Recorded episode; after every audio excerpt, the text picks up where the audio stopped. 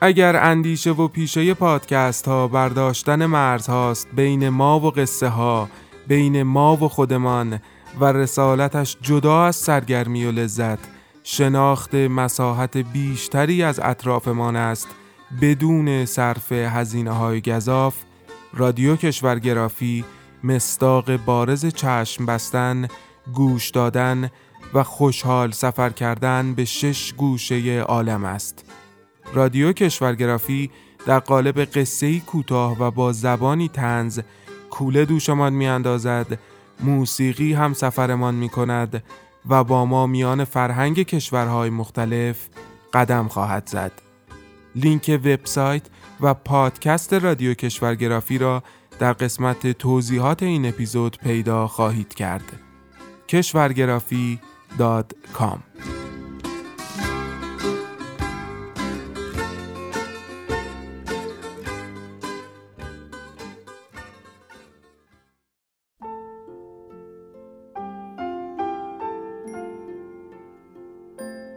موجب این سند شش دانگ صدای معصوم بماند برای وارثان داستان شب که در گذر سالها خواهد ماند.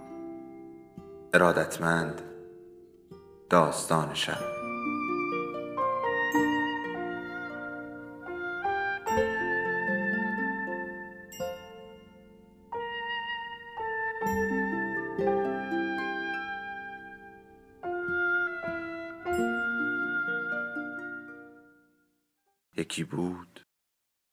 یکی نبود.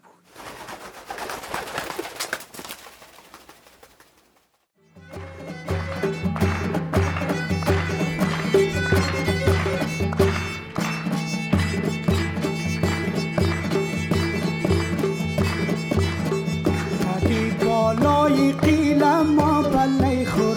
چادر شیخی رلیلم ما بلی خور. چادر شیخی رلیلم لیلا روبروی عبدالشریف نشسته بود. مردی با سری کوچک و بینی کوفته‌ای که مثل صورتش آبلگون بود. موهایش کوتاه و قهوه‌ای بود و به سوزنهایی میمانست که در بالشتک سوزن فرو کرده باشند. یقه گشادش را که میزان می‌کرد و با دستمالی عرق پیشانی را پاک می‌کرد گفت باید منو ببخشی همشیره میترسم هنوز حالت خوب نشده باشه پنج روز دیگه از این اسمش چیه قرص های سولفا باید بخورم لیلا طوری در صندلی جا گرفت که گوش راستش آنکه درست میشنید به او نزدیکتر باشد. شما دوست پدر و مادرم بودین؟ عبدالشریف فورا گفت نه منو ببخش. انگشتی را بلند کرد جرعه بزرگی از آبی که مریم جلویش گذاشته بود نوشید. آهسته دستی به لبهایش کشید و باز پیشانیش را پاک کرد. گمونم باید از اول شروع کنم. من تاجرم. چند مغازه لباس فروشی دارم. چپن کلاه تنبان کت و شلوار و کروات و از این قبیل. دو تا اینجا تو کابل در تیمنی و شهر نو. هرچند تازه فروختمشون و دو تا در پاکستان. در پیشاور انبار کالای منه. بنابراین زیاد سفر می کنم از دو طرف. که این روزها سری تکان داد و با خستگی و دهان بسته خندید. با اجازه شما خودش ماجراجوییه. اخیرا برای کاری در پیشاور بودم. سفارش می گرفتم، صورت سابا رو بررسی می کردم و از این قبیل کارها. همچنین به دیدار خونوادم رفتم. سه تا دختر داریم الحمدلله. بعد از اینکه مجاهدین بنا کردن به پاره کردن گلوی همدیگه، اونا رو با زنم فرستادم پیشاور. دلم نمی‌خواست اسمشون رو تو لیست شهدا ببینم. راستش رو بگم اسم خودم هم همینطور. انشاالله به زودی میرم پیششان. به هر حال قرار بود چهارشنبه دو هفته پیش برگردم کابل اما از بخت بعد مریض شدم. نمی‌خوام درد سرت بدم همشیره. فقط بگم که خلاف ادبه. دست به آب کوچک که رفتم مثل این بود که خورده شیشه دفع می‌کنم. این ناراحتی را برای حکمت یار هم نمی‌خواهم. زنم نادیا جان خدا حفظش کند. خواهش تمنا کرد که بروم پیش دکتر. اما من فکر کردم با آسپرین و مقدار زیادی آب رفت میشه. نادیا جان اصرار کرد و من انکار. او بگو و من بگو. این ضرب المثل را که میدانی قاطر چموش قاطرچی شموش می‌خواد. این دفعه باید بگم که قاطر کارشو پیش برد. یعنی خود من. باقی آب را نوشید و لیوان را به طرف مریم دراز کرد. اگه زیاد زحمتت نیست. مریم لیوان را برداشت و رفت که پرش کند. لازم به گفتن نیست که باید حرفش را میشنیدم. خدا عمرش را زیاد کند. همیشه از من عاقلتر بوده. وقتی ناچار شدم برم بیمارستان از تب میسوختم و مثل بیدی تو باد میلرزیدم. دیگه نمی‌تونستم تحمل کنم. دکتر گفت سم وارد خونم شده. گفت اگه دو سه روز دیگه دیر می‌کردم زنم بیوه می‌شد.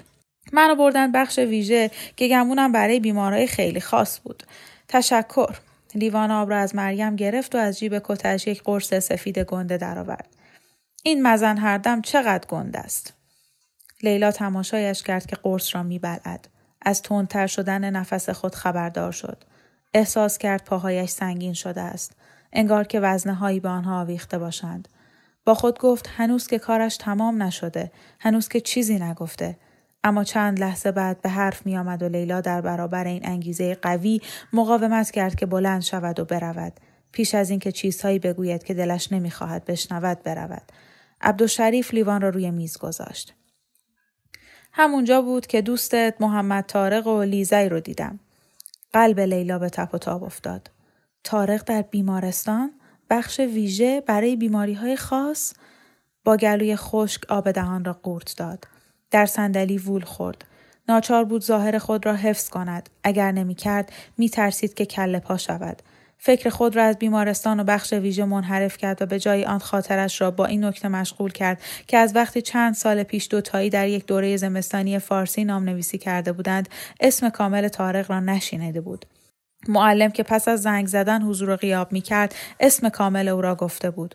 محمد تارق ولیزی وقتی اسم کاملش را شنیده بود به نظرش یک جور غریبی مزهک رسیده بود عبدالشریف که به سینهاش مشت می‌زد طوری که انگار می‌خواست کمک کند قرص راحتتر پایین برود ادامه داد. از یکی از پرستارا شنیدم که چه به سرش اومده.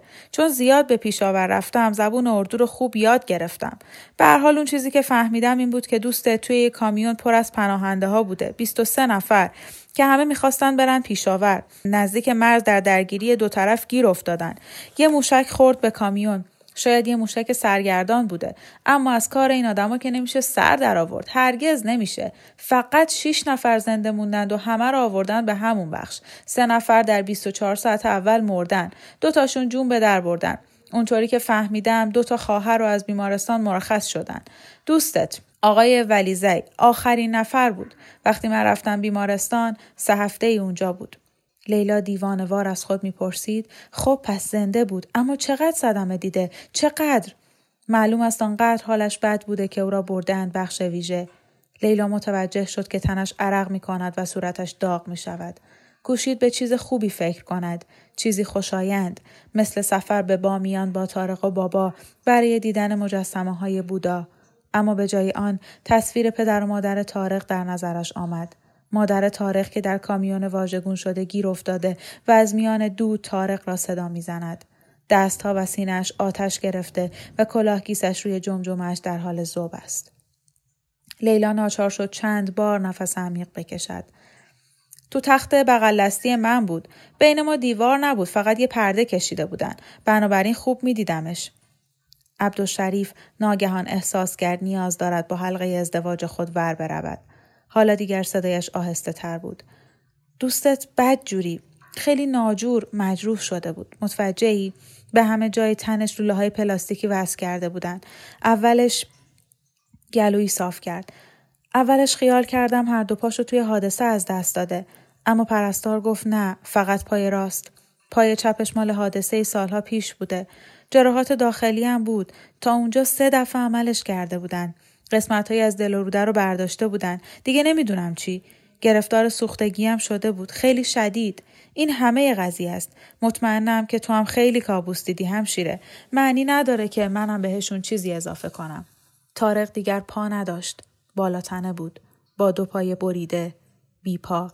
لیلا احساس کرد دارد قش می کند با کوششی مذبوحانه و عمدی های حساس ذهنش را به بیرون اتاق، بیرون از پنجره، دور از این مرد به های بیرون، بر فراز شهر و خانه با های مسطح و بازارها و کوچه های تو در تویی که به صورت قلعه های شنی درآمده بودند فرستاد.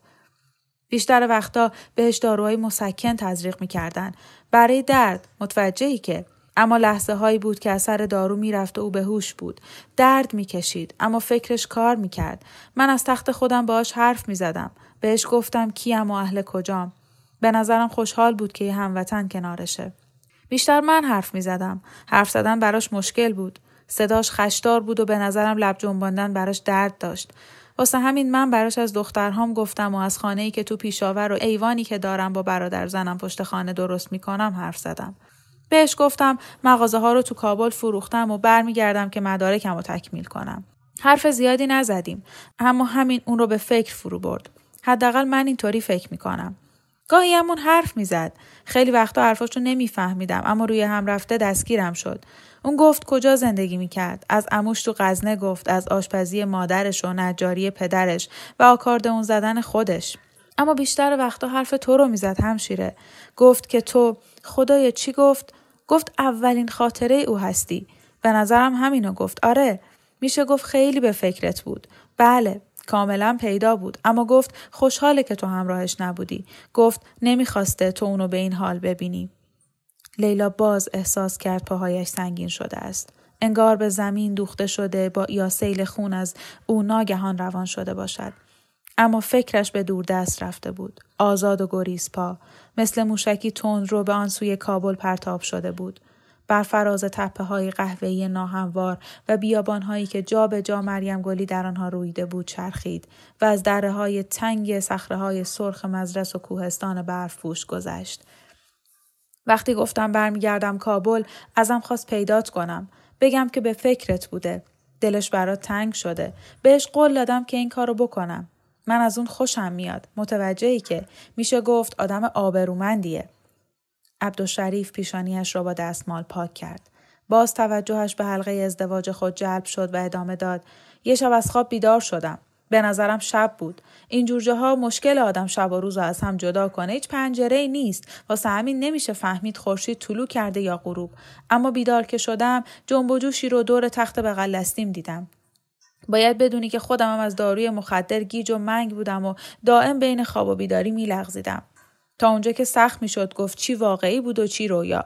فقط یادم مونده که دکترها دور تخت جمع شده بودند و هی دستور می‌دادند. سوتهای اختار به صدا در اومده و سرنگها روی زمین ریخته بود. صبح تخت خالی بود. از یک پرستار پرسیدم. گفت او دلیرانه مبارزه کرده. لیلا به طرز مبهمی خبر داشت که سر می جنباند. می‌دانست البته که می‌دانست. از همان لحظه که روبروی این مرد نشسته بود فهمیده بود که چه خبری آورده است. حالا داشت می‌گفت اولش متوجه ای اولش حتی نمی‌دونستم که وجود داری. فکر کردم شاید توهم ناشی از مورفین باشه. شایدم امیدوار بودم وجود نداشته باشی. همیشه وحشت داشتم که خبر بد به کسی بدم اما بهش قول دادم و همونطور که گفتم بهش علاقه من شده بودم. بنابراین چند روز پیش اومدم اینجا. با چند تا از همسایه ها صحبت کردم و سراغ تو گرفتم. اونا این خونه رو نشون دادن. همینطور گفتن چه بر سر پدر و مادرت آمده. وقتی این قضیه رو شنیدم خب رو برگردوندم و رفتم. نمی‌خواستم این خبر رو بهت بدم. با خودم گفتم این دیگه از سرت زیاده. برای همه همینطوره. عبدالشریف از آن طرف میز دست دراز کرد و روی شانهاش گذاشت. اما برگشتم چون که آخرش به این نتیجه رسیدم که اون می‌خواست تو بدونی یقین دارم متاسفم آرزو می‌کنم که لیلا دیگر چیزی نمیشنید. یاد روزی افتاد که مردی از پنج شیر آمد و خبر مرگ احمد و نور را آورد. یاد بابا افتاد که با صورت رنگ پریده روی کاناپه افتاد و مامان که وقتی خبر را شنید دست بالا برد و روی دهان خود گذاشت. لیلا شاهد از پادر آمدن مامان در آن روز بود و از آن ترسید. اما غم و غصه خودش واقعی نبود. ابعاد احساس هولناکی را که از آن فقدان به مادرش دست داده بود در نمیافت. حالا غریبه دیگری از مرگی دیگر خبر می‌داد. حالا او بود که روی صندلی میخ کوب شد. پس جزای او همین بود. مجازات بیگانه بودن با رنج مادرش. لیلا یادش آمد که چطور مادرش به زمین افتاده بود. چطور جیغ می‌کشید و موهای خود را می‌کند. اما لیلا حتی توانایی این کار را هم نداشت. هیچ نمی‌توانست جنب بخورد. حتی مشکل بود ازولی را به جنباند. به جای آن همچنان روی صندلی نشست. دستهایش سوست روی زانوها بود و چشمها خیره به جای نامعلوم و گذاشت که ذهنش به پرواز درآید. گذاشت پرواز کند تا جای مناسب خود، جای امن و خوب را بیابد. آنجا که مزارع جو سبز بود، آنجا که آب زلال و جاری بود و هزاران دانه افرا در هوا می رخصیدند. آنجا که بابا زیر درخت عقاقیا کتاب می‌خواند و تارق دستها را روی سینه تا کرده بود و چرت می‌زد. آنجا که خودش پاها را در آب فرو برده بود و زیر نگاه مراقب ایزدان عتیق و صخره سفید شده از آفتاب به رویاهای خودش فرو رفته بود.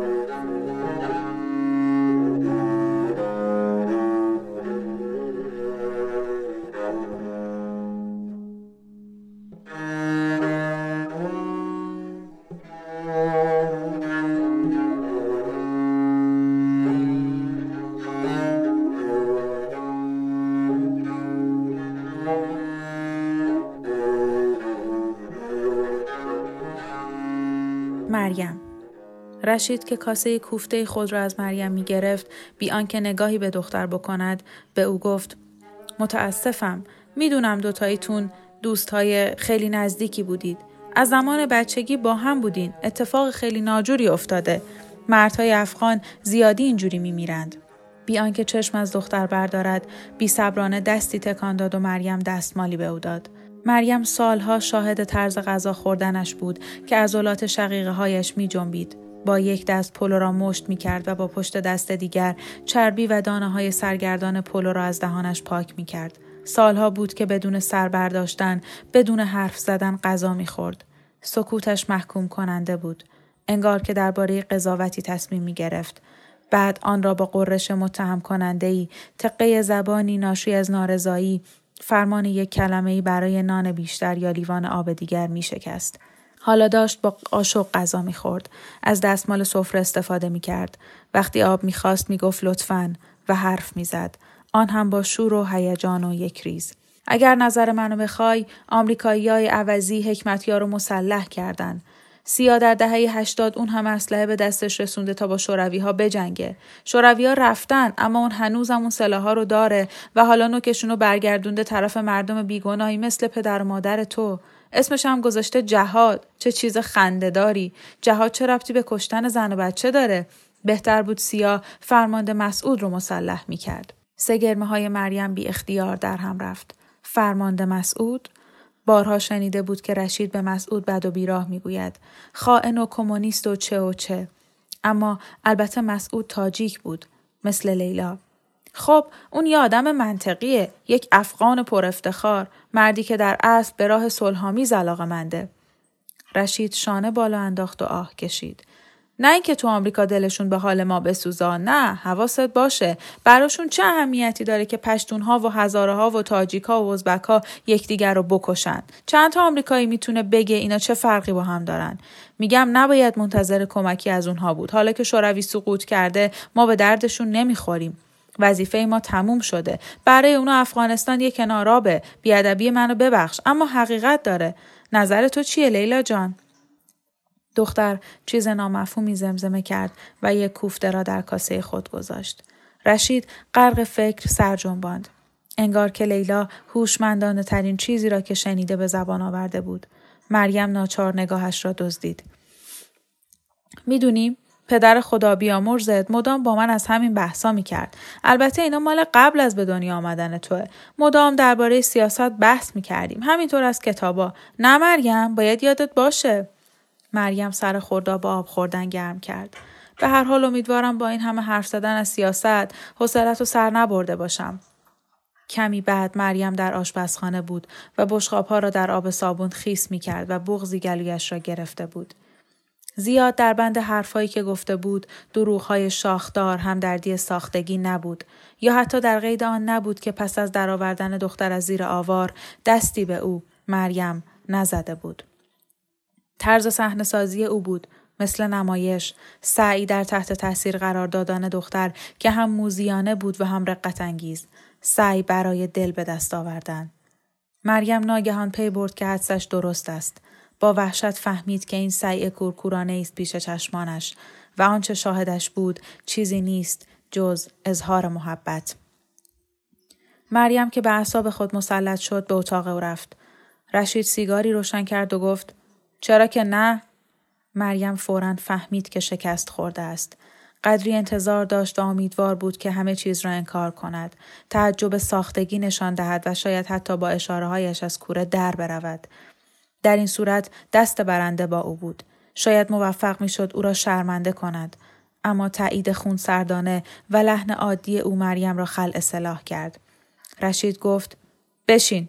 روی تخت پشت به دیوار دراز کشیده بود. پاهای زمخت و درازش روی تشک از هم باز بود. پیش از اینکه بیفتی و کلت بشکنه بشین. مریم خود را روی صندلی تاشو کنار تخت او انداخت. اون زیر سیگاری رو بده من. میشه؟ مریم اطاعت کرد. مریم با خود گفت رشید باید شست و چند سالی داشته باشد. در واقع خودش هم درست از سن و سالش خبر نداشت. موهایش سفید شده بود اما مثل همیشه انبوه و زبر بود. پای چشمهایش کیس خورده بود و پوست گردنش چین و چروک داشت و به چرم میمانست. گونه هایش هم کمی بیش از سابق آویخته بود. صبحها کمی قوز می کرد. اما هنوز شانه های ستبر و بالاتنه محکم و دست های نیرومند و شکمی برجسته داشت که بیش از سایر اعضا وارد اتاق می شد. روی هم رفته مریم فکر می کرد که او در برابر گذشت زمان بیشتر از خودش مقاومت کرده. رشید که زیر سیگاری را روی شکم خود میگذاشت گفت باید این وضع قانونی کنیم. لبهایش بازی گوشانه لوچه می‌شد. مردم حرف در میارن. زندگی کردن زن جوون بیشوهری تو این خونه کار ناشایستیه. برای آبروی من بده. برای اونم. و باید اضافه کنم. برای تو هم. مریم گفت 18 سالش تموم نشده. هرگز ازت همچین چیزی نمی‌خوام. هیچی. حالا می‌خوام. دود سیگار را نم نمک بیرون داد. اگه پیشنهاد این باشه نمی‌تونه همینجوری بمونه.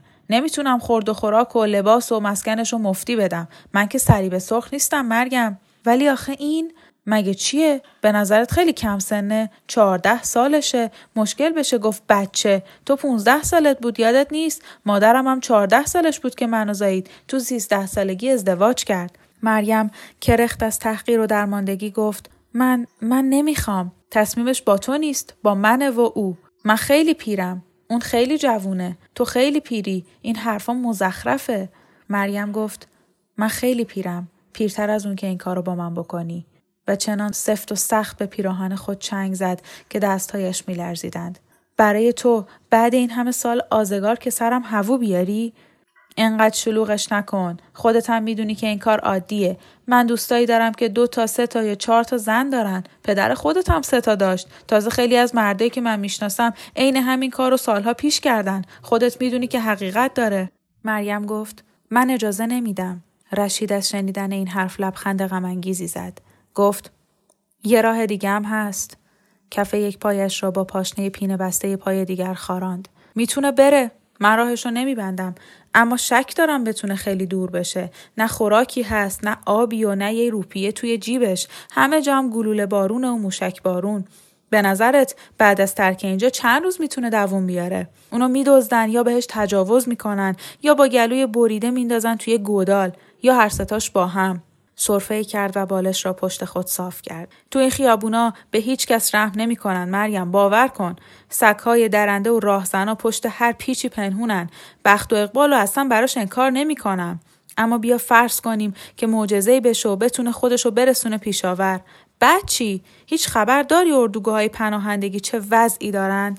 از پشت حلقه های دود به او زل زد. مردم چند تا تیکه مقوا به جای سقف بالای سر دارن. سل، اسهال، قحطی و گرسنگی، جنایت و تازه هنوز زمستون نشده. بعد فصل یخبندونه. سینه پهلو خیلی یخ می‌زنن. اون اردوگاه ها به گورستون یخزده بدل میشه. به دستش حرکت پرپیچ و تاب شیطنت آمیزی داد. البته می‌تونه تو یکی از عذبخونه های پیشاور گرما پیدا کنه. شنیدم اونجا این کسب و کار رونق داره. خوشگلی مثل اون می‌تونه تخم طلا بذاره. موافقی؟ زیر سیگاری را روی میز پاتختی گذاشت و پاهایش را کنار تخت جنباند. گفت ببین حالا صدایش لحن آشتی داشت. آنطور که یک فاتح می‌تواند داشته باشد. می‌دونستم که حزمش برات آسون نیست. واقعا ملامتت نمی کنم. اما این بهترین راه مریم. حالا می‌بینی. اینجوری تو نظرش بگیر. توی یه خونه یه کمک برای تو میارم. به اونم پناه دادم. یه خونه و یه شوهر. این روزا دوره و زمونه خیلی بد شده و زن حتما شوهر لازم داره. ندیدی اون همه بیوه تو خیابون میخوابن. اونا برای همچین فرصتی حاضرن آدم بکشن. در واقع این خب می‌تونم بگم این احسان بیشیله پیله ای از طرف من. لبخند زد. به نظرم باید به من مدالم بدن. کمی بعد در تاریکی مریم این پیشنهاد را به دختر گفت. دختر مدت زیادی سکوت کرد.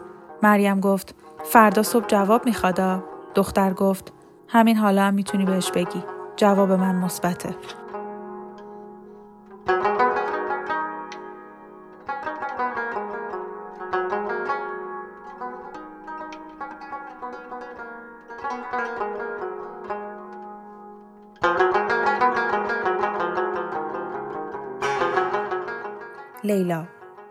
روز بعد لیلا در بستر ماند. صبح زیر پتو بود که رشید سرش را از در اتاق به درون آورد و گفت که می رود سلمانی. اواخر بعد از ظهر که به خانه برگشت لیلا هنوز در بستر بود. رشید سر تازه اصلاح کرده کت و شلوار نوع آبی با راه راه کرم و حلقه ازدواجی را که خریده بود نشانش داد. رشید روی تخت کنارش نشست و با آب و تاب و آهستگی روبان را باز کرد و در قوطی را گشود و با ظرافت حلقه را درآورد. گفت که حلقه قدیمی ازدواج با مریم را با آن تاخت زده است. عین خیالش نیست باور کن حتی متوجه نمیشه.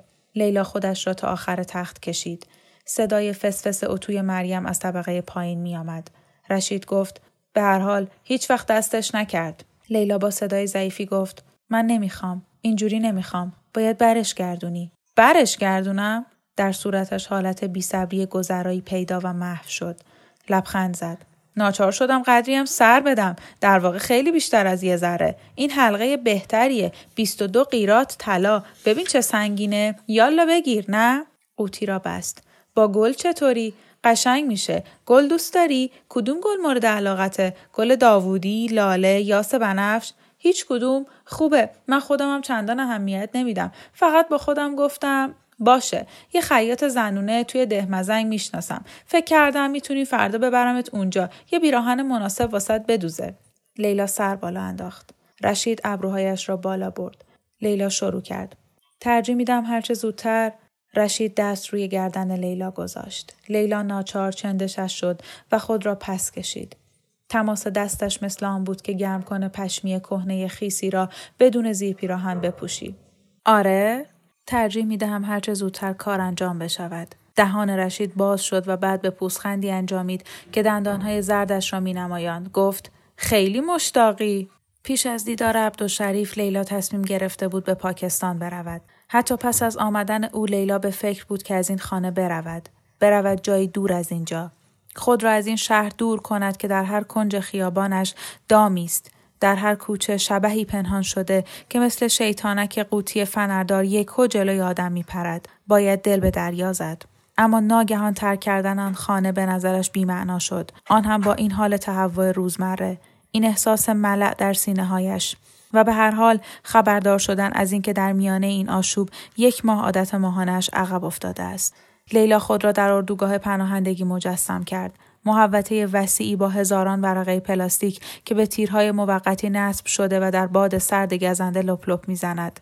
زیر یکی از این چادرهای سرهمبندی بچهش را دید. بچه تارق را که شقیقه هایش کند می‌زند. آرواره هایش سست شده و پوست تنش خالخال و خاکستری کبود شده است. در نظر آورد که غریبه ها اندام کوچکش را میشویند. لای کفن زرد چرکینی میپیچند و زیر نگاه دل سرد کرکس ها در گودالی می‌گذارند که در تک زمینی کنده اند. حالا چطور بگریزد؟ دل گرفته آنهایی را که در زندگی میشناخت حساب کرد. احمد و نور مردند. حسین رفته گیتی مرده مامان مرده بابا مرده حالا هم تارق اما به طرزی معجزه آسا چیزی از زندگی سابقش به جا مانده بود. آخرین حلقه اتصالش به آن کسی که پیشتر بوده. پیش از آن که این چنین تنهای تنها بشود. قسمتی از تارق هنوز در درون او زنده بود. دستهای کوچکش شکل می گرفت دستهای نیم شفاف رو به رشد. چطور می توانست تنها چیزی را که از او باقی مانده بود از زندگی قدیمش به خطر بیاندازد؟ به سرعت تصمیم خود را گرفت. شش هفته از زمانی که با تارق بود میگذشت. کافی بود کمی دیگر طول بکشد و رشید مشکوک شود. می‌دانست کاری که می‌کرد غیر شرافتمندانه است، غیر شرافتمندانه، ریاکارانه و شرماور است و به خصوص ظلمی است در حق مریم.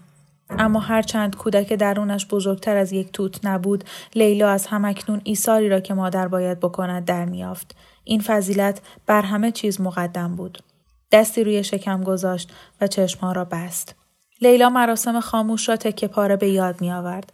راه راه کرم کت و شلوار رشید، بوی تند اسپری موهایش، بریدگی کوچک تیغ بالای سیبک گلویش. نوک انگشت های زمخت زرد شده از تنباکوی او وقتی حلقه را به انگشت لیلا کرد. خودکاری که نمی نوشت. دنبال خودکار تازه گشتن. پیمان زناشویی. امضا. رشید با دستای محکم و مطمئن و لیلا با دستای لرزان. دعاها. نگاه کردن در آینه و متوجه این نکته شدن که رشید ابروهایش را چیده. و یک جا در اتاق زیر نگاه مریم هوا از نارضایی او خفه بود. لیلا نتوانست چشم در چشم زن مسنتر با آن نگاه خیره بشود. لیلا آن شب زیر ملافه های خنک دراز کشیده بود. تماشا کرد که رشید پرده ها را می کشد. حتی پیش از آن که انگشتهایش به تن او بخورد می لرزید. رشید به هیجان آمده بود. مدتی طول کشید تا دکمه های پیراهن و کمربند خود را باز کند. لیلا تن شلوول و شکم گندش را می‌دید که رکای آبی کوچک در وسطش میدوید و موهای سفید سینه شانه ها و قسمت بالای بازویش پیدا بود. نگاه او را که بر سراپایش میدوید دید. رشید گفت خدا به دادم برسه گمونم دوستت دارم. لیلا از لای دندانهایی که تق می کرد از او خواست چراغها را خاموش کند.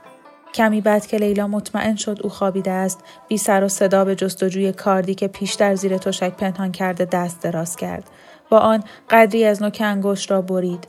بعد پتو را بلند کرد و گذاشت خون انگشتش روی ملافه هایی برزد که رویش خوابیده بودند.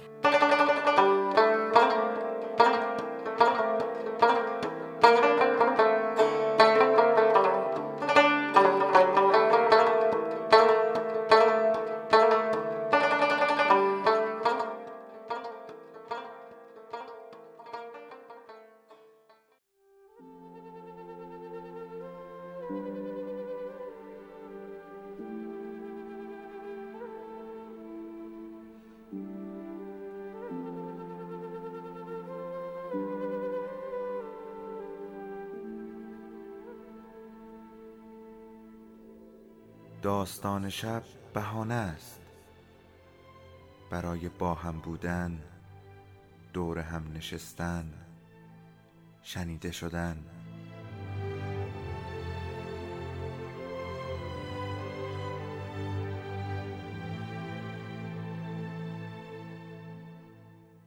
صدای افسانه ها رو میشنویم.